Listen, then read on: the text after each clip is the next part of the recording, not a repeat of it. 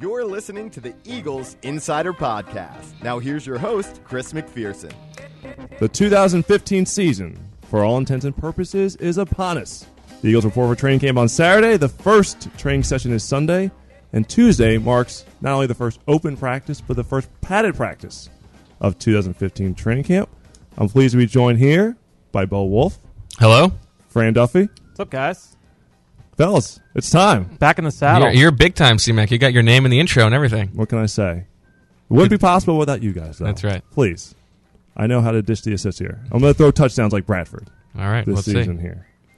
So we have a new home for our podcast. Just in case you didn't know, we have a channel dedicated exclusively to Eagles Insider Podcast. So make sure to subscribe to that, as well as Fran's Eagle Eye in the Sky podcast, which is uh, the first episode of the season is already up. It's already up.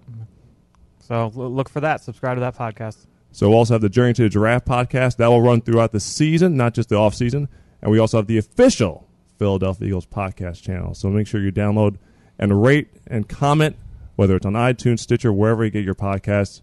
Make sure you let us know because we want this to be the best Eagles podcast, and it's all about you, the fans. That's what it comes down to. And we want to rise up in the rankings, obviously. Certainly. Part of it. So in a few minutes, we're going to catch up with second-year wide receiver Josh Huff for the interview. But we're going to get things started with our three and out. Three is a magic number. Three, three. Now it's time for three and out. I like that drop. Yeah, that's a great drop. Ryan Thomas, I like the biggie in the beginning, especially. Months in the making. Yeah. BT, phenomenal job. Producer BT, Chris Stevens also with us as well. Guys, doing a great job behind the scenes here. So this is our training camp preview. So Bo, Fran, and I will each discuss a storyline to watch, and I'm going to take the easy way out. I'm going to take the low hanging fruit, so to speak, and go with the quarterback position. Now, everyone is going to have their eyes on Sam Bradford's progress. We saw glimpses of what he could do during the OTAs, the spring session. The arm looks live. Just has to get his feet underneath him. Now, he, we won't know until Sunday if he's a full participant or not in the training sessions. We're all keeping our fingers crossed. All the reports out there to this point indicate that he will be, but we'll know for sure come Sunday. But I'm going to explain why that there's plenty of optimism regarding Sam Bradford. First, I'm going to put this out there.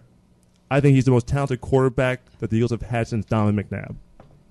Any Interesting. disagreement? What about what about uh, Michael Vick in 2009 or 2010 rather? 2010, I still think More talented? Uh, more talented. Maybe as a as a pure pocket passer. I think you can have Yes. the discuss. The argument can be made either way.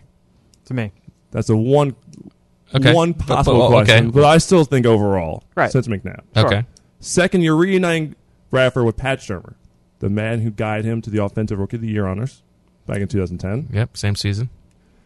He's now in a similar scheme like he was when he was at Oklahoma, where he won the Heisman Trophy, guided the Sooners to the BCS National Championship game, had plenty of success, made him the, the most touted, the best prospect since Peyton Manning, is what the Eagles thought when he came out in the 2010 draft. He's reunited with DeMarco Murray, Sure. the man he was handing the ball off to. He's got a plethora, tons of receiving options. I've told you this stat before, Bo, off camera. Danny Amendola, former Eagle, had 689 yards receiving in 2010. No Rams receiver in Bradford's tenure had more receiving yards. wow. I didn't- know that. 689. Does that does that mean all Rams receivers, even when Bradford was not playing? Correct. Oh wow, Even a little bit, even Wow. including last year. wow, 689 last year alone. that's crazy. Jerry Maclin, That's a good stat. Jordan Matthews, and Zach Ertz each topped that total. Excellent. I like that. That's Good, a good stat. Last two seasons that Bradford has played in, so obviously not 2014, Right. He has a TD interception ratio of 35 touchdowns against 17 interceptions. The man knows how to take care of the football. that's And they called a lot of checkdowns. He, Well, he- and he look- also didn't have any good throwing to. receivers. Look who he's Exactly. throwing to. That's added to my point. Yeah, I think the here, but- upgrade from Brian Schottenheimer to Chip Kelly and Pat Shurmur is, a, is about as big as uh, whatever quarterback upgrade we're going to get. And last but not least, everyone wants to know about the knee. Injured, injured it back to back seasons. Research has shown, Eagles research has shown that the chance for another injury is only 10 to 12%. So I think overall, and Dr. James Andrews, who performed both operations, feels pretty good about his chance to become fully healthy, back to where he was before the injuries. Yeah, I mean, to me, the big question is just is the injury because if he's healthy, he has everything Chip Kelly wants. He has the size, he has the arm strength, the ability to, to get the ball out quickly. He's got great downfield accuracy. It's really all about all about the knee to me. Uh, and if he is healthy, I think he gives Chip what he wants, and, and this offense can can hum again like it did two years ago. I mean, and not like last year's offense was bad. It's two years in a row No. scoring a franchise record for for points scored. So uh, I think really it, everybody's going to be looking at that knee and, and how how he performs. And I don't really uh, have many doubts that he'll be able to pick up the offense quickly. He's a very smart guy, and, and I think he'll really be good in every phase of the game. It just depends on the knee to me. And if you're worried about can he handle being a franchise quarterback, he has not done that to this point in the NFL. St. Louis is certainly not Philadelphia, but Oklahoma, Oklahoma, is yeah. a big time program. No question. Carry that to the national championship game. So I think he can handle the pressure. Yeah. So and again, Mark Sanchez, I think he's going to try to push for the starting job. I thought he looked great in the spring. Matt Barkley, I thought had a very underrated training camp and preseason a year ago. Just totally lost in the shadow of Nick Foles and Mark Sanchez, the performances they had. And we got Tim Tebow. We're not even you know, getting to Tim Tebow. And Timmy G.J. Kinne You know? listed as a quarterback despite Well, playing wide receiver yeah, and that's, back. that's the yeah whole thing. So yes, we'll throw him in the mix. I know Yeah. for our position preview, I think we had to include him Exactly. because he's still listed that way. So so that's my look at the quarterback position. Obviously, Okay. Sam Bradford to me gives this team the best chance. Certainly, Mark Sanchez proved that he could win. You know, four and four as a starter. You count the Houston game five and four, gave this team a chance. But I think the ceiling is just so much higher if Sam Bradford is back to full health and the guy. All right, I think that's good. And I- And I would agree that that is obviously the main storyline heading into Eagles training camp. Hashtag Eagles camp. Yes. Uh, my one that I'll focus on is is the offensive line uh, because it's the only position, and you know, after this this crazy offseason of change uh, that Chip Kelly engineered after taking over control of, of the of the roster, every position that that the Eagles have had some change this season is either obviously better or there's a clear succession plan from last season. So quarterback, obviously, whether or not Bradford turns out to be better than Foles, that decision was made. Obviously, running back, I think we can agree agree better top to bottom. Wide receiver, we'll see how they replace Jeremy Maclin, but we've got Nelson Agholor, we've got Miles Austin. There are guys there to compete. Cornerback, certainly better than it was last season. Safety, I think we expect, hopefully, will be better. Walter Thurmond better maybe than Nate Allen. We'll see what happens there, but there is there are guys there to compete. Even at outside linebacker, Brandon Graham replaces uh, uh, Trent Cole, and we'll see how that depth shakes out. But on the offensive line, that's the only place where we don't have either someone who's definitely better or we know who's going to step in. At left guard, I think Allen Barbre, we agree, is going to be very, very solid. Evan Mathis was a, a two-time Pro Bowler. I I'm not dismissing him, but Allen Barbre, I think, can step in and, and take over that job. Right guard, though, who knows what's going to happen? Uh, you know, you've got four or five guys competing. Uh, Matt Tobin, probably, I guess, the slight favorite. You've got John Moffitt, who came back from being out of football, has starting experience. Andrew Gardner, Dennis Kelly. Uh, none of those guys has ever started more than eight games in a season. Uh, I think if I would, if I were to handicap it, I would put like odds at starting week one at right guard. I'd go Tobin forty percent, Moffitt thirty percent, uh, Gardner twenty percent, Dennis Kelly five percent, and the field five percent. The odds on Moffitt are interesting. I, he's yeah. I, I I just mean, former third round pick. He obviously Yeah, has exactly. talent, no question. and if he gets it all together, maybe he's he's the guy. But uh, and what concerns me is not even necessarily who's going to start at right guard, but what happens if everybody doesn't stay healthy on the offensive line Sure. like they did two seasons ago. The drop off from from Mathis to Barbre may not be great, but the drop off from Barbre as your sixth offensive lineman to maybe Gardner as your sixth offensive lineman is a little bit more worrisome. So uh, I think that this is the area where if it works out for the Eagles, Chip Kelly has really earned uh, our trust in that he was able to he, he can make this offensive line work without uh, maybe the best caliber of talent and and we'll see how the roster uh, moves forward. I mean, we were all surprised they didn't take an offensive lineman in the draft. Sure. Uh, maybe one of those undrafted guys will will come in and, uh, and and make an impact. But finding out the state of the offensive line through the preseason games, through training camp practice, that's that's uh, one of the things that I'll be looking forward I was to. right, and you didn't include Malcolm Bunche, my guy. Is That's that your your guy? that's your that's your I X don't know. factor? I, I, th- I think he might be my guy. Yeah. What about Brett Boyko? Derek's I, son. I, like I, li- I like Brett Boyko too, but Bunche. Has I've always been a Josh. Andrews fan as well. That's true. You you you've been on the Josh Andrews bandwagon for some time. Yeah, maybe coming off that. We'll see. All right, we'll see. Um, all right, so the, the position I want to talk about was the secondary. Obviously, a huge point of contention with Eagles fans last year, uh, both at corner and at safety.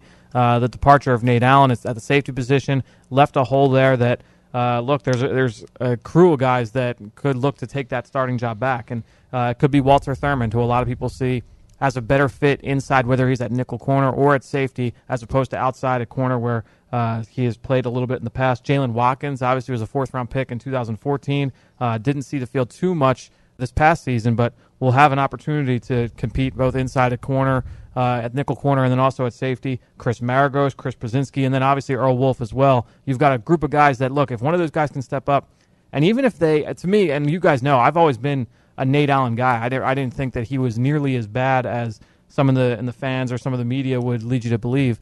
Um, if you can repeat and kind of get that same level, I think the Eagles will be in good shape there at safety. Um, and then at corner, look, obviously the Eagles are looking to improve there. You got Byron Maxwell, who was uh, the jewel of the free agent period. Uh, Chip Kelly has said he was the best corner, the best defensive back on the market uh, when you look at their board. But then you look at Nolan Carroll and Eric Rowe, who are going to compete in camp for that starting uh, position on the outside.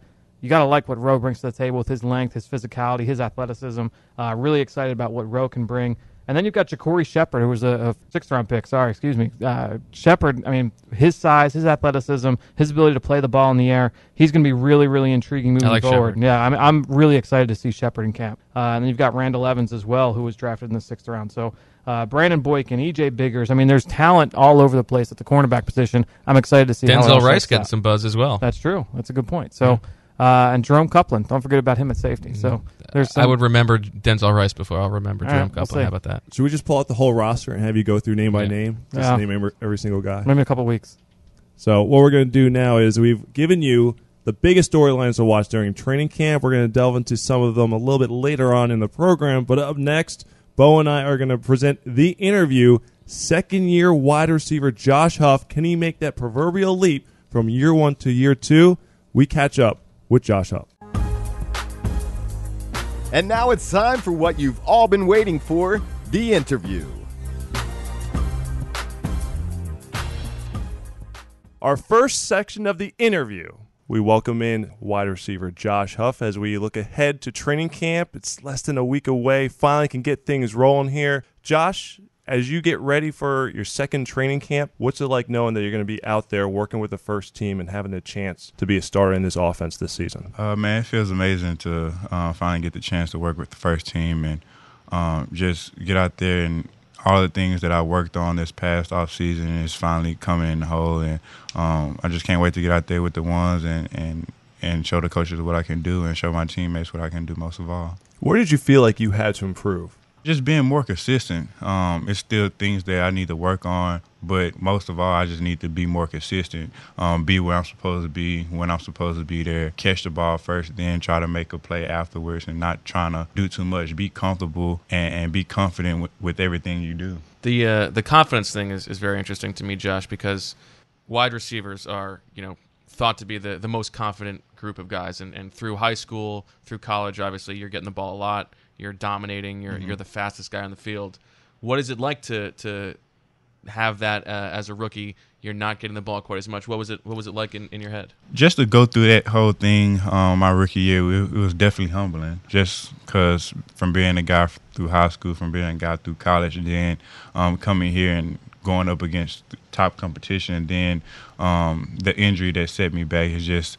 Uh, it was just a lot to take in as a rookie, and, and me wanting to be out there, me wanting to get better each and every day with my teammates. I just fell behind, and when I came back, I was further behind than I thought I was, and um, the whole confidence thing it, it, it it's a big deal, especially when you're um, coming in and you're expecting to do so much from yourself, and um, then you can't do that. And then when you do get your opportunities, it just um, things doesn't go your way, and then the confidence goes away, um, and then it, it just starts hiding from within yourself. So um, I guess you got to find a little balance there th- to to find that confidence. And if you do mess up on a play, just forget about it and go on to the next because um, you're going to have plenty of opportunities. Do you think confidence is, is more important for a wide receiver than other positions?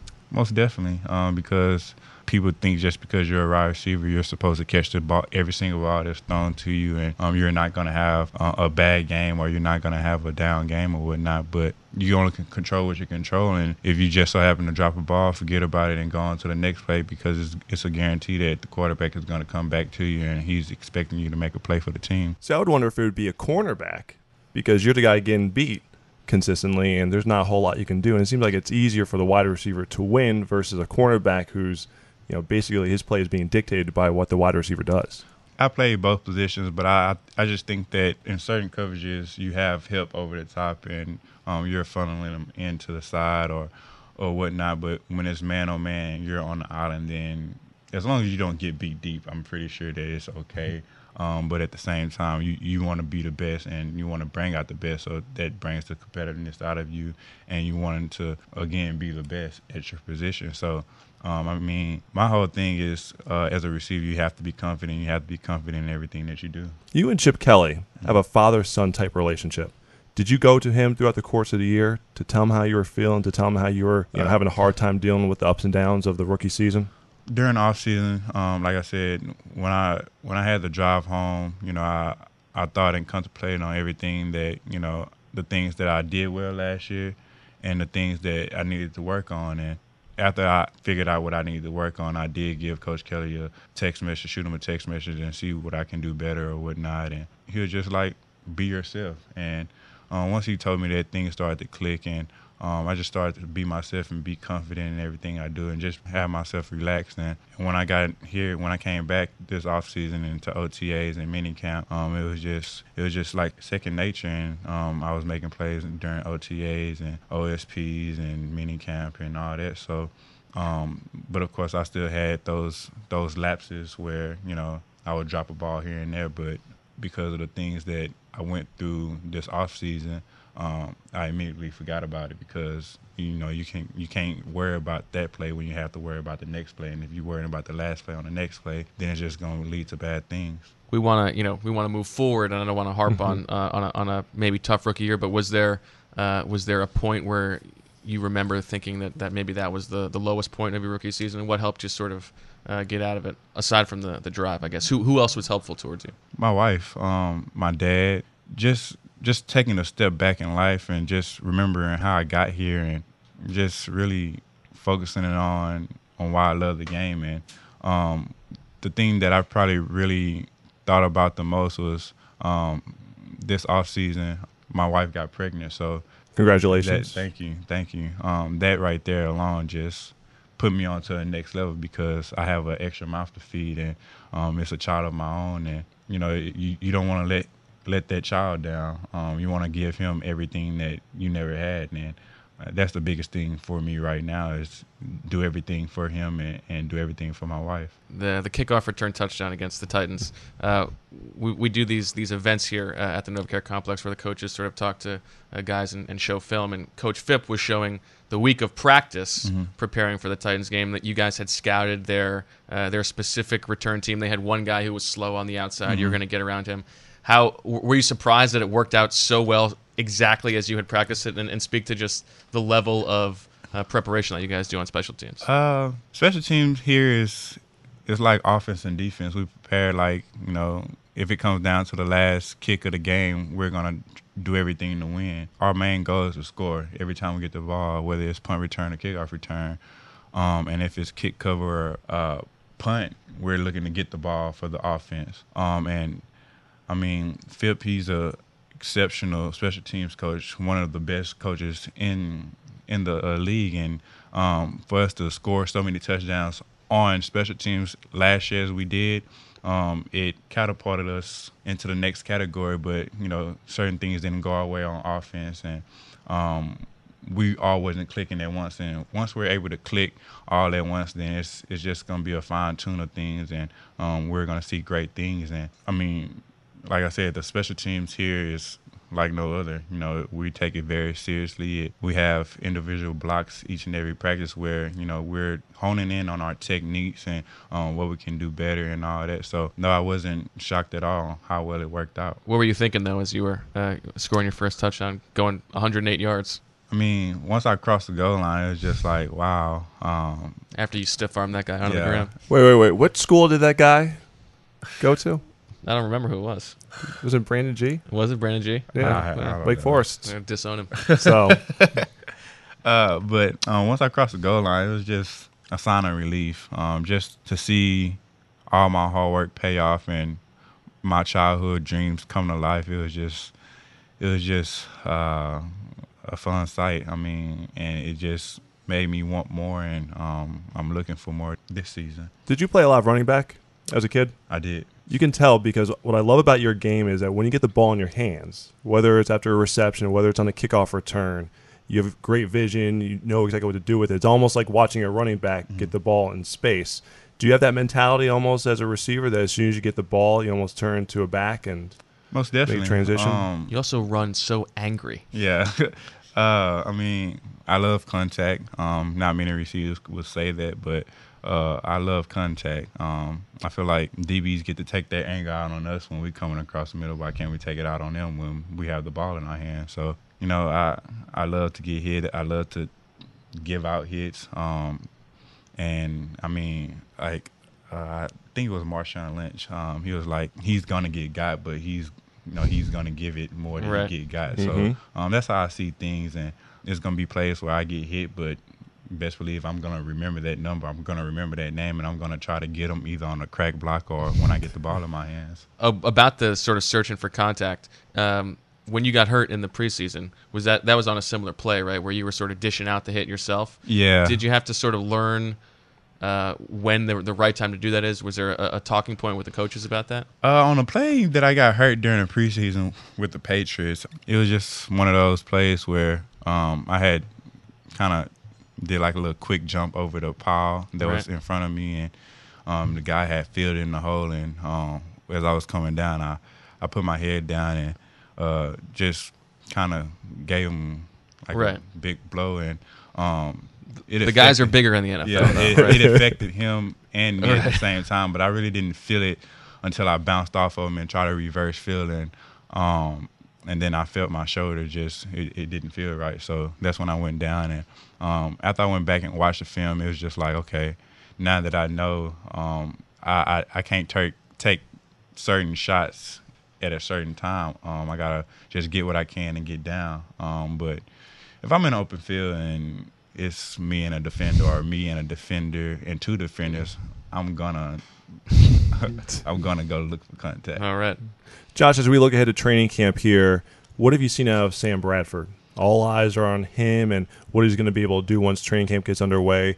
During the OTs and mini camp periods, what did you see out of the new quarterback? Uh, Sam, he's an exceptional quarterback. He has great vision. Um, he knows what he wants in a defense, and um, and when when he sees something in a defense, he'll look one way, and he's he has great eyes. Um, that's what I can say, and um, he he's his arm is pretty strong. Um, and I I've heard Zach say that a couple of times, but um, yes, his arm is definitely strong and um, get the ball out really quick. Um, I know during I think it was we we was doing seven on seven, and as soon as I turned around, like the ball was up on me, so.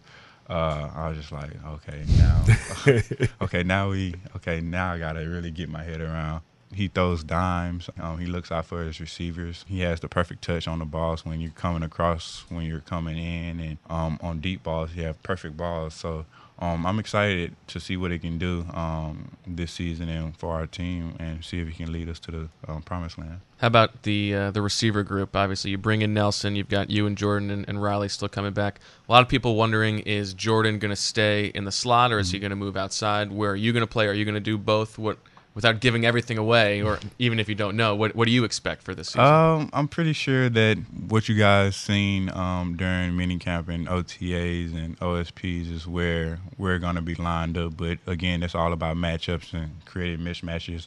Um, sometimes you may see me on the inside or in the backfield or out out wide, and sometimes you might see Coop on the inside at slide, and sometimes you might see Jordan on the outside it, and Nelson in a slide. And we have those type of receivers in our room where um, we're so versatile and um, we can create mismatches all over the field. So um, I'm definitely excited to uh, see what we can do. You played for Chip Kelly at Oregon. You've obviously been here now through first year and a half, getting ready for your second season. How would you compare the vibe getting ready for this training camp as opposed to when you're getting ready for the seasons at Oregon with what Chip Kelly's trying to do here? Uh, I mean, last year when I first got in, um, the vibe was good um, going into training camp. But me being here um, throughout the off season and, and and going into training camp, I just feel like this vibe is it's uplifting, way more uplifting, and you have guys that are busting their butts each and every day, and um, we all want the same goal, and we're all looking forward each and every day to to practice and going out there and competing. And um, I don't think that that you get that everywhere else in the league. Um, there's guys out here that is hungry and and you know we're just ready. Um, it's it's a great feeling being around these guys, and like I said, it's uplifting. Um, you come in each and every day wanting to work with those type of guys. How about you, Josh? When when you're uh, away from the complex, you know we've got you've got a baby on the way, you've got your wife. What do you, what do you do when you're not here? Uh, we moved. We just moved to New Jersey. Um, Moving to the burbs. So, uh, yeah. So Just I, an old married couple. I have a basement. I turned that basement into a man cave. So okay, what do you got? That's your Give us- sanctuary? Give us, my the setup. What do you sanctuary. got? So when I come home and I, I go unwind, I go downstairs. Um, either I watch TV or play play some Call of Duty. Um, me Okay. and my dog, or I go um, play play with my dog downstairs, and um, or we go on like some walks, long walks or whatever. Most of my time when I leave here, I'm just um, unwinding and just getting away from football as as much as I can before the next day start, and, and go from there. What's what's in the man cave? Um, first, I have a projector. Um, Nice. I have all like my memorabilia from college. Um, my first um, NFL touchdown, uh, my preseason touchdown ball. I got those in the case. Um, I have all my shoes lined up down there. I have my Nintendo 64 down there. Uh, I have my arcade game down there and the little stick. Ooh, what's what Yeah, game what is that? game? Pac-Man and Tetris. Oh, nice. Yeah.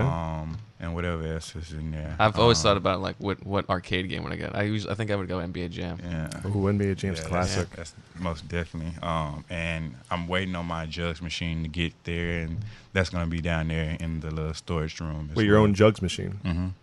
You can be able to Right actually in practice there? in your in your That's- that's a basement. big And- space. Yeah. All right. I remember who was it? Who's uh was it Jason Avant whose whose wife would like throw him tennis balls in the backyard or something like that?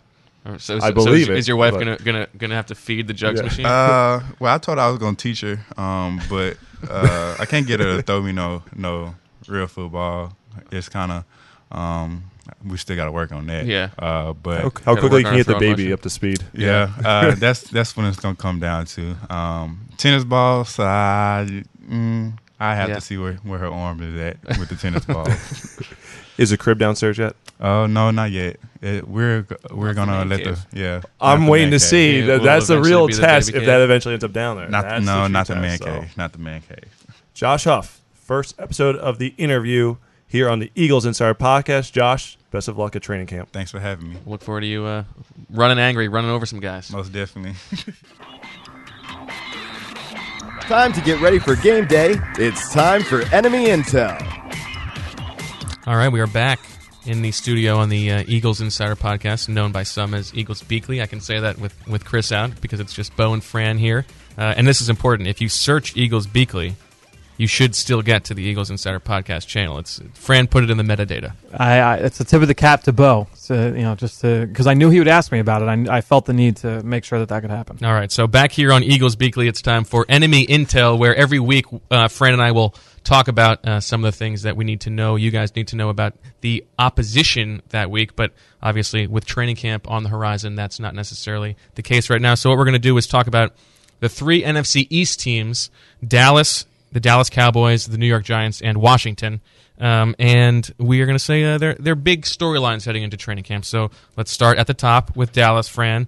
Uh, and I think the, the big question immediately is how do they replace the man who spurned them to come to the Eagles, DeMarco Murray? Yeah, it's been a big topic, uh, you know, throughout the past couple months because All the meat from- left on the bone. Exactly. I, I'm all the analogies that come with it as well. So, uh, you know, I think that Joseph Randle looked pretty good in the in the he's, minimal he's fine. Joseph Yes, Randle is no question. fine. No question. I think that in that scheme, I think that he should put up decent numbers. If you're a fantasy football player, I think that I don't know that he's going to match what Demarco Murray did last year, obviously, but I think that he could be a nice player if he's the full time back. Now, Darren McFadden is there as well. Uh, we know Darren McFadden's got a load of ability, so we'll see exactly what he's a- if he's able to bring that to the forefront with that offensive line blocking for him. Uh, it's a stretch scheme. It's a one cut scheme that theoretically he should have a lot of success in. Obviously, he's struggled to have success throughout his career. So after being a top five pick coming out of Arkansas, which is Jerry Jones' alma mater, that's one of the reasons why he's there. But uh, I, I'm going to be interested to see how this all pans out.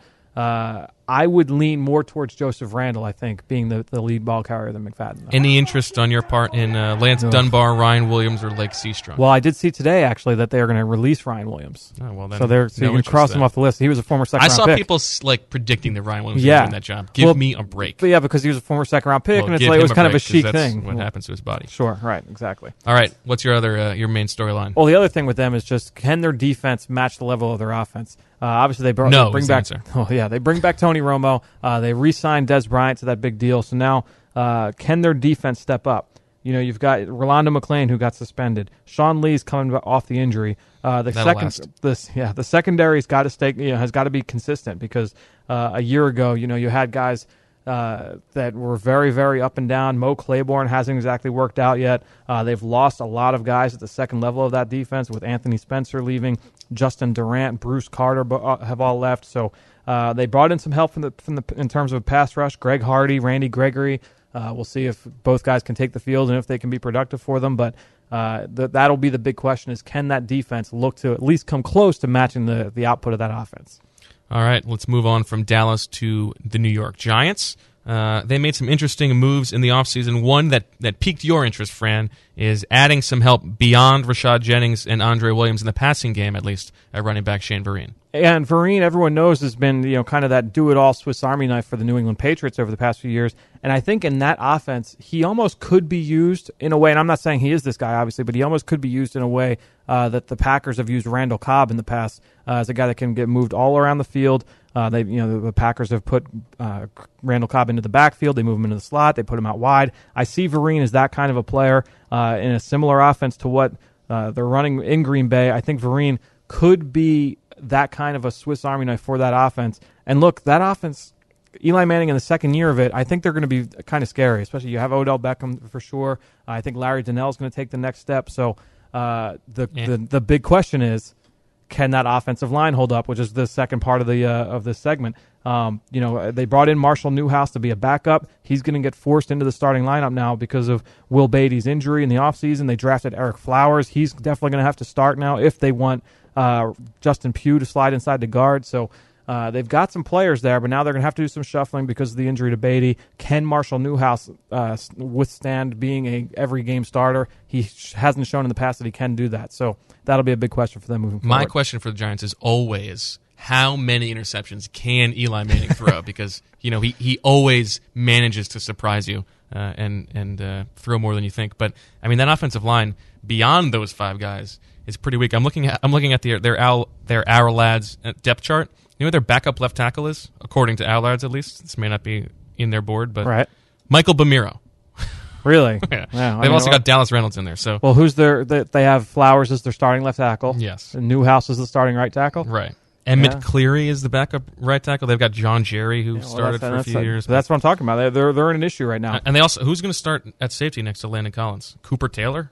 Yeah, Good luck. hey, Cooper, yeah, and that's and that's an issue. So Okay. like, they they lost uh, a number of guys to say they lost Quintin Demps, they lost Stevie Brown, they lost Antrel Rolle. That was why they needed to bring in Landon Collins. And we we've talked about we talked about it all spring. What are the issues with Landon Collins and coverage? Uh, it'll be interesting to see how he is play how he's used and then how he ultimately performs this fall. All right, so that's the Dallas Cowboys and the New York Giants. Now we move on to the team in Washington. Uh, and Fran, it starts where it starts for every team at quarterback. Can Robert Griffin finally look like he did as a rookie? That's the question. And uh, you know, you talk to a guy like Greg Cosell, who obviously watches all the tape. Certainly Uh, does. And uh, Greg will say, look, he he was as down as anybody on Robert Griffin III a year ago, especially in the middle of the season. Uh, would say that you know how lost he looked back there, uh, how the timing just needed to get completely reworked from scratch. And now, you know, towards the end of the season, how he improved a little bit. So can he take that improvement from the last couple weeks of the year and build off of that, and hopefully, you know, for their sake, uh, take the next step? So RG three, if he can take the reins as that starting quarterback, if not, uh, will it be Colt McCoy? Will it be Kirk Cousins? And if that's the case, it will be more the same, most likely for Washington. Um, the other question is going to be on defense. That secondary. Uh, it's been an issue for them for years, for really as long as we can remember. They've put a lot of money into the position, you know, as of late. But as is almost always the case with Washington, the money hasn't always uh, resulted in uh, a hu- huge production. So you've got Chris Culliver, who they brought over from the 49ers, another former Stand up guy. yeah, another former 49er in Dashon Goldson, who got a big money deal from the Tampa Bay Bucks and didn't work out. Uh, they brought him into the fold. DeAngelo Hall is coming back from that torn Achilles he suffered against the Eagles a year ago. So a lot of question marks Jeron there. Johnson, who McCloughan knew from his time in That's, Seattle. That's true. Yeah, and that, that's the thing is that uh, they've got a personnel guy, personnel guy there now, and Scot McCloughan, who you know has has quite the track record. I think that he's got them on the right track for this year. Though those are going to be some of the big questions. All right, well, that'll do it for the first edition of Enemy Intel. Now it's time to bring CMAC back in the fold, and I'll take over as the game master. It's game time. Get out your scorecards. It's game time. That's pretty good. We're all hearing these drops for the first. Oh, Chris and I are hearing these drops for the first time, not Fran, but that's pretty good. Yeah. All right. Well, it is game time, and uh, I guess I am the game master. So uh, today we're going to go with a game that uh, became very popular during uh, Journey to the Draft podcast presented by AAA. I was trying to think of a better name. Maybe I will later, but for now, it is once again Who Will Be. The classic. All right, a All right. classics. And so these are all training camp related questions, training camp and preseason. Uh, we're going to start with a couple preseason ones. All right, you ready? Let's do it. Let's do Preseason, it. okay. Who will who will lead the Eagles in rushing in the preseason? Ryan Mathews. Ryan Mathews. You both say Ryan Mathews. Yeah. I'll I'll go go Ryan. Ryan. Mathews. You know, he's not going to be the number one guy, but I think he's getting enough of a leader role in the preseason. You know, the second, third quarter guy that I think he'll be the guy. Yeah, I, I agree with the same. You know, for the same premise that uh, he may not be the lead guy, but he's going to get a bunch of those carries in the second, third quarter. I see Mathews is the leading. Rusher. I'll take Kenjon Barner. Okay. There you go. All I'll right. take Kenjon Barner. Can you name who was the leading rusher last season for the Eagles in the preseason? Henry Josey. correct. Ah, good call. That's correct. All right. Similar uh, question. Who will lead the Eagles in receiving in the preseason? Ooh. Ooh, this is an interesting one. Um, I'm, I'm trying to take a second. To th- I'm trying to go through the roster Yeah. beyond the first. this is interesting. I'm going to go Trey Burton. Interesting. Ooh. Very interesting. Trey Burton. I think uh, you know he's going to get a lot of the, a lot of reps there at the uh, the third tight end, uh, and I think they're going to try and see what what they can get out of Trey Burton. Obviously, he's going to see an increased role uh, in 2015 after James Casey moved on after last season. So I, I think this will be a big summer Okay, for, I like for Trey. that. That's a good guess. And you guys know I was a big fan of him coming out of Florida. so Sure. I'm excited. I'm going to lean toward Miles Austin, the crafty veteran. Interesting. Because I think again, it's going to be a guy. You're looking at Jordan Matthews going to be a starter. He's not, you know, he's not going to get a ton of time right now. Josh Huff, Riley Cooper during the spring, they were working as those top guys. I'm trying to think of someone in that second tier, like a Quron Pratt, you know, someone of that ilk who might be able to have a big enough role. And you figure Miles Austin, who I still think can be productive, even though he had the freak injury last year, still think that he can put up some yards and catches. He's going against these, you know, second, third teamers. I think he's going to have a chance to shine. But how much do you really need to see of Miles and that's Austin a fair point. And I think that's that's the one thing that complicates the answer. But he's he's still battling for a job, so I think he's going to need to prove his worth. So All right, I will. I will take Nelson Agholor. I will. Uh, Okay. I will say that he he needs the work. Uh, Fans will be happy about that one. I'm going to take uh, Nelson Nelson Agholor. BT gives his nod to uh, to Josh Huff. All right, last one that is like uh, like this. Who will lead the Eagles in tackles in the preseason? Ooh. And by the way, could you name who uh, led them in receiving last year? in receiving last year. I want to say Jeff Maehl, Uh, correct initials, incorrect answer. Jordan Matthews. Correct. Matthews. Correct. Okay. All right, tackles. Who will lead the Eagles in tackles? Who will lead the Eagles in tackles? My my guy, Jordan Hicks. it was like who's your Your guy? guard? Jordan Hicks. Yeah, you got a lot of guys. yeah. That's true. Uh, Jordan Hicks. That's a uh, good the Eagles, one. the Eagles' third round No, pick. that's a I good think we'll one. see a lot of time, especially late in the game with all the, the depth at, at inside linebacker for the Eagles. He's not going to be coming in Mm. until third quarter. You know, maybe fourth quarter in the third game. So uh, I, I like Jordan Hicks here. Okay. Uh, I'm gonna go. I like that position. Like I almost want to say. I think Emmanuel that's the position Acho. where you have to say. That is a, the position. Let me go Emmanuel Acho, a guy who I I almost want to say led the team in tackles last. That is correct. Would be Oh, back to back for Emmanuel double dip. That would be interesting. Has anyone ever done that in Eagles preseason history? So uh, I'll go Acho. Okay. If he does do it, you almost have to make that a verb, but much like he he, He got AJ Feeley- achoed? You know, he, AJ he feelied it. Yeah. I like that. got that. the age of Feeley, you got the Emmanuel Acho. I, I think I would have said Acho, but but to be different, I will go with Najee Goode. Ah, that's a good one. Oh, That's a good one. All right, You're a sly. You're a sly one. so bad. that's right. All right, who will be involved in the first training camp scuffle? Does you don't have to give me both parties, but give, who who who will uh, one of the sides be? Was it last year? Wasn't it McCoy and I want to say Trent might- Cole? I think you might be right. I think it was. Yeah. because because Yeah. Trent was getting tired of Yeah. McCoy like chipping every play and was Yeah. like, "Dude, get this little Yeah. little guy off of me." Um, and neither of them are here, so no repeat winners there. I'm trying to think of which of the O linemen is gonna is gonna break out. I'm smell. I'm I'm feeling a little Andrew Gardner. Ooh, Okay, I can see that. I can could see A that. little, little Andrew Gardner. Yeah. Typically, you go O lineman. Yeah, typically it's either it's uh, the Cole McCoy was odd because usually Yes. it's either O line, D line, or corner Right. or corner wide receiver. Oh. I'm staying same position. I'm going to go Allen Barbre. Got a little chip on his Got- shoulder. got something to and prove. Missed most of the Got season. something Yeah. to prove. Yep. Okay. I, li- I think it'll be. Uh, I think it'll be Barbre. Although, then you're talking ones on ones. Although the the Shady and Cole was one on one, ones on ones as well. So we'll see. Oh, you know, you know who I'm leaving out? Bryan Braman. Oh yeah. Oh yes, that's the uh, that would probably be the chalk answer. I'm I'm sticking with Garner, but now that I'm thinking about, it, I'm just like Bryan Braman smells like the guy who will just be, be the Uh, first one. this is tough. This is tough. I th- I was I was thinking about going Braman, but it's too obvious. yeah. Uh, I'm going to go for a kind of underdog here. I'm going to say, I'm going to say someone uh, tests the rookie JaCorey Shepherd, and he Ah. and he bites back. Okay. All right. All right, I like it. okay. Travis Travis Raciti. Travis Raciti, possibility.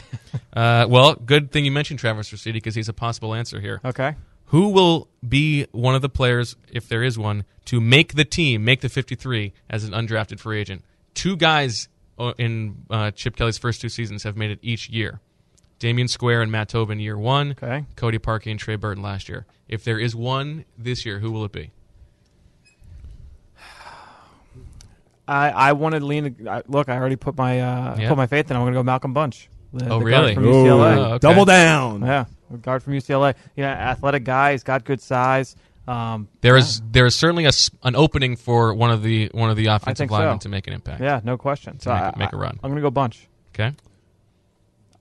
I feel like the chalk answer is Denzel Rice, and I think that's where you want to lead. You did the nice little feature on him in the spring. It's okay. It's tough. A lot of lot of guys, a lot of bodies at corner are going to be tough. Travis Raciti. Oh, you're going to Raciti. Ah, I- interesting. When speaking with Fletcher Cox, did a one-on-one interview with him during the spring. Asked him who stood out, and he went to Raciti. So I was like, Wow, the question is, whose spot does he it's take? crowded. Right. Yeah, because it's a crowded it is a spot. crowded D line field. So I'm going to go with Raciti. If you had gone Rice, I would have gone Raciti. Since you took Raciti, uh, You I go will Rice. take Rice. Of course, we saw Travis Raciti all those months ago at the East Red Shrine game. So, Murphy beds. uh, Murphy Memories. bets. All right, last one. This is now. You're gonna have to remind me because I know who it came down to last year, but I don't know who ended up winning. But who will be the last player on the roster to be interviewed? Last year, last year it was it was either Josh Kaddu Oh, it was Kaddu. or Don Hawkins, and I think it ended Oh. up being Who? Kaddu, Donald Hawkins, the, the offensive Oh, undrafted from offensive Texas. lineman from Kansas? Texas, Texas. Texas. Okay. Uh, so this is a fun game. This is a fun game to follow The last every training camp. The last player be to be interviewed. Wow. And this is including veterans. If we're saying we're Yes, starting from absolutely. scratch, All 90 guys on the roster. Well, 89 at the moment. The last Soon to be 90. guy will be as we're taping this. is 89. I'm just buying myself some more time. This is a tough one. I mentioned him earlier. Okay. I think it could be Jeff Maehl That's Really? a good one. Yeah, that's a good answer. because we're kind of past His story, the Oregon his story thing. has been told. There's a There's lot of new nothing sexy faces. about him, yep. He's kind of sort of the forgotten guy That's a good answer. almost. You know, um, but the thing about the skill position is if he catches Exactly. an 80 yard touchdown, Exactly right. he'll be the story of the day. I mean, I, I would say Ed Reynolds, but we know one person in the media will go to him and get a and get a story from him. So, That's right. Uh, You could go back to Couplin if you want to stay at that position. yeah, but I feel like the secondary guys are going to get hit on uh, pretty quickly. Probably. Um, that's why I'm kind of thinking maybe one of the tight ends, one of the undrafted tight ends. That's a good one. I Good like answer. that. I like that. You got to stick your. Gotta stick there's one. three of them. You got to stick your fork Yeah. in one of them. Uh, pick one for me, and I'll go with it. No, you can't name them, can you? No. You got There's Eric Tomlinson from Oh, from UTEP. from UTEP. Yeah, yeah, yeah, yeah. I'm gonna go Eric Tomlinson. Sounds great. to You- me. Do you know the other two? Do you know one of the other two? No, not right now. Not off the top of my head. wow, Justin Fran Tukes. is is sleeping on the job. These are your guys, man. I- You're supposed to know these. This is guys. when in the scouting guys. community. This is where you win. Yeah. Yeah, My true. mom could scout Nelson Agholor. Guys being dudes. Thank you. It's good. Justin Tukes from Central Florida Sure. and Andrew Gleichert. Gleichert, Michigan State. I'm gonna go Eric Tomlinson. Okay. Sticking with my gut. Uh, see, I think you're wrong there. I think you're wrong because Tomlinson has that, that big beard that uh, makes him noticeable. So I think somebody will talk to him. so you th- you're thinking Gleichert. I think Gleichert is is more likely to go and Alright. talk to than Tomlinson. I'm going to go with uh, another undrafted rookie. I'm going to go with Jordan DeWalt-Ondijo, Oh, jeez. the linebacker. There you go. So that's I'm my not gonna. answer. I'm not Yeah. gonna argue that. All right. Well, Good. that that that is uh, our first edition of Game Time. Now it's time to uh, to hear from you, the fans of the Eagles Insider Podcast. It's mailing it in. Captain. Incoming message. Please check your mailbox. A new message has arrived. And now it's time to hear from you, the fans, in our segment, Mailing It In. Oh, I took my hear from you, the fans line. I was like the uh, the piano here. I wrote the script for this, Karen, so I took your Karen's line. in. Okay. At least Fran admits to it. So it's mailing it in. Uh, it's our last full segment here on the uh, season preview, pre training camp preview edition of the Eagles Insider Podcast. We went on Twitter to solicit questions, and now we're going to delve into them. Some great questions. So let's get things rolling. At Ryan Rivel on Twitter wants to know, plain simple, are the Eagles a better team than they were a year ago, as Chip Kelly says? Plain and simple, yes. Yeah, I mean, I think that uh, Bo brought it up earlier. They've gotten better at a lot of the weaknesses that you looked at for closing the 2014 season. Uh, the run game, I think, is going to be better. I think there's an improvement at quarterback. Uh, the secondary has gotten better. So, and the, obviously, the front seven is going to be the front seven from a year ago. So, uh, I'm excited. I think they're definitely a better team. This is hard because a year ago, I'm trying to think. I'm not thinking of the season. I'm thinking of at this time at training camp last year. Are they better than they were a year ago? And I, I think they are. Uh, the secondary is way better. The linebacking core is probably better. Certainly better in the middle. Obviously, you don't have both Trent Cole and Brandon Graham, but I think overall they're better. The D line is better because it's the same guys and they're all a year older. The offensive line is the only position where they're where they're definitely not better, I would say. And wide receiver, it's a toss up. So I guess I would have to say yes, they are better, and they're better at running back. So I mean, the reason for optimism last year was you had Nick Foles coming off his big season. yes, So, but I still think you have the greater upside bringing Bradford into the mix. So, Right. but I mean, and Mark Sanchez is better now than he was last year. yes. So. So you go through all the other positions. To us, it's clearly that the Eagles are a better team now Right. than a year ago. Next up, at J Ross underscore four on Twitter wants to know what's your prediction for the starting secondary? Week one or like week one. eight? Let's say week one.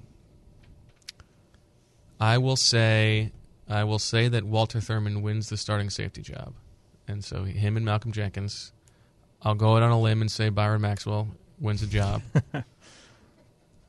Ah, this is tough. You know, Nolan Carroll is the uh, nominal incumbent, but I'm I'm gonna, uh, I'm going to go on a limb. I'm going to say Eric Rowe wins the job. I, Week I, one. I'm going to agree across the board. I think that uh, Nolan Carroll stays the, as the dime player, um, and you've got Eric Rowe on the outside. I think Walter Thurmond wins that safety spot. So I'm going to agree. I'm going to go with Nolan Carroll. Okay. I think that's hangs in there smart. for the Yeah. Yeah. other outside cornerback spot. If it was, if we're gonna go week eight, maybe Right. that Sure. that could bring Rowe into the mix a little more. But at least on the onset, I'm gonna give it to Carroll. You know, I'm gonna give a little love to Earl Wolff, Wow. and I don't know if he will win the job per se. I mean, Walter Thurmond's been the thrust. You just want to talk nice about him and then say I Walter kinda, Thurmond. yeah, I think that's how. Kinda, I want to give some love to Ed Reynolds. He's not going to win the job, but what a nice guy. but I feel like Earl Wolff is someone who has proven that he could be. The question with him is health. Right. So I'm, I'm going to go on a limb. I'm going to say Earl Wolff on this. one. Nice. I will. I will say Earl Wolff. Just again, he's flashed at times in the past. It's the knee. Right. That's the biggest question with him. So I'm going to go Earl Wolff. Okay, I like that. I like it. All right, number three at King Keith double underscore wants to know who will be the two starting inside linebackers. Was Again, King week Keith one with or week one? eight? Was We're was going- King Keith with one underscore taken? it might have been. It's a great question. Uh, week one. It's not specified, but I'm going to say for the season opener, Monday night, September 14th in Atlanta, in the Georgia Dome. Who are the two For the starting? season opener, I think it's going to be Mychal Kendricks and Kiko Alonso. I think I I know that DeMeco is is very advanced in his uh, rehab from the torn Achilles, but it happened mid to late season. That's a long time. Like, is he going to be fully ready? You know, if anybody would be, it would be it would be DeMeco. Um, but I I'll play the odds and say and say Kiko and Kendricks week one. I think this storyline, maybe more so than any of the others, I'm most excited to see how it plays out in terms of how the the, uh, the coaching staff decides to deploy these three guys, um, because they all obviously have very specific skill sets, and you know I think that Kendricks and Kiko are very similar in that they sh- you know they share a lot of the same traits, and DeMeco obviously brings so much to the table. Um, I'll be interested to see how you know are there going to be ways that they can get all three on the field, and if so, what, is, what does that make the rest of the defense look like? But uh, for Week One starting lineup, I'm going to go DeMeco and Kiko. Yeah, I think that's very possible. It is very I think- possible. At uh, least, I think in early rundowns, I think that's where DeMeco is going to be brought in more. So I could very easily see the fir- if you're going for the first defensive alignment of the season, Sure. I think it could be those. Yeah, two, and yes. DeMeco, I mean, DeMeco's value is, I mean, this is a silly thing to say, but his value is being on the field, being, you know, running the defense, being uh, uh, the guy to diagnose plays, being in the huddle. That's his. That's his biggest value. Um, whereas, you know, you could see a scenario where Mychal Kendricks uh, is just as as good if he's only in on third downs. Uh, maybe same with Kiko. But listen, Kiko in 2013 played every single defensive snap for the Right. Bills, so it's not like he's a he's a two down player. No. Um, so I, I think generally, I think it will end up being if he stays healthy, DeMeco and Kiko. Right. But uh, I mean, what a, it's a great situation to be in because Mychal Kendricks is, if he is the third linebacker, he's the best third linebacker in the league. And I'm excited because I think Kendricks gives you the ability to maybe put him outside as well. We saw even a year ago when uh, you know there were snaps against I can think of uh, against Washington uh, in the in Week 16 where he lined up over Trent Williams, one of the best tackles in the NFL, and beat him clean. Not even just beat him with speed. Like I mean, used his hands, beat him clean with a rip move, dipped his shoulder, and uh, and got to the quarterback. So. Uh, how they use those three guys is going to be very interesting to me. Certainly, I will agree with Fran. I'm going to go with DeMeco and Kiko for the starting Week One inside linebackers. Uh, our fourth question comes from at Dubsco12 and wants to know. Fran just touched on this a little bit. Who will be the number three outside linebacker? We're going into it with Connor Barwin and Brandon Graham are your starters. Well, who takes Graham's role from a year ago when he was a number three guy? Well, as Fran just hinted, I think there's a possibility that you will see um, a little bit of Mychal Kendricks in that role, uh, or maybe even Kiko Alonso. But of the guys who are actually outside linebackers, I guess the two the two main contenders would be Marcus Smith or Travis Long. Uh, not to count out Bryan Braman or, or my good friend Jordan DeWalt-Ondijo. But um, this is tough. I think. I think. I mean, I think I would lean Travis Long. He was going to make the team last year. Uh, he's he's a little more advanced in the defense. I mean, I think we're all hoping that it's Marcus Smith, No doubt. uh, but uh, you know, uh, Nerf gun to my head right now. I would say I would say Travis Long. What'll be interesting, and this is obviously a, a multi-layered question too, because you know there's all the different sets and all the different subgroups. So uh, the third outside linebacker coming off the bench might be on nickel downs, in which case it might be a defensive end. So you might see Vinny Curry more out there. You know, so it could be, uh, you know, maybe if it's a passing down. Uh, that it's Vinny Curry, and maybe if it's a running down, maybe it's Kendricks, or maybe it's Marcus Smith. I, I, I think I'm going to lean Marcus Smith here, uh, and it might just be that that's what I'm really, really hoping for it to be. But um, I'm going to go to answer the question. I'm going to go Marcus Smith, but I think it'll be multi-layered. I think you might see, you know, you're going to see Vinny Curry take more snaps. I think you're going to see Kendricks get more snaps outside. Uh, I think it'll be multi-layered. I think that Marcus Smith is is ready to contribute uh, as in coverage as an outside linebacker. Sure. But wh- where he needs to really improve is, is as a pass rusher. It'll be exciting to watch in the preseason. And that's what it seems like he was focusing on all offseason. Mm-hmm. It's a shame that he got injured. We couldn't really see him. But at the same time, the spring is not really where you're focused on the defense. This is the time when you start seeing the defense. They get the pads on. They can do a lot more than in the spring when typically the skill position players take flight. I'm going to go Marcus Smith. You know, I, you've seen other first year pass rushers struggle. Sure. I hope he can make the transition. I think it's it's also that is you're hoping that they invested a first round pick in him that he can take that step and be a contributor on this team, I'm going to go with Marcus Smith for the number three guy. All right. So, gentlemen, that does it for the training camp. Good to be back in the saddle. No question. Edition of the Eagles Insider Podcast. Again, remember to subscribe. We have individual channels for all of our podcasts, so make sure to subscribe, whether it's iTunes or Stitcher. Make sure you subscribe to the Beyond Insider- Pod, that's what I use. Use Beyond Pod. Do you use Yeah. Beyond Pod? Really? Excellent. Interesting. I know I some don't, I don't get on my work phone at least. All right. Okay. I mean, I and again, go to whatever your provider is. Go on, find the channel, rate it, and I've leave already us a comment. subscribed. Exactly. Have you left a comment yet? Eagles Insider Podcast, Eagle Eye in the Sky Podcast, Yep. Journey to the Draft Podcast. Subscribe to them all. There we and go. the official Collect them Philadelphia all. Eagles Yes. And the official. podcast. Yes. Collect them all. For everything else. So, for Bo Wulf and Fran Duffy, I'm Chris McPherson. Thank you very much for joining us on the Eagles Insider Podcast.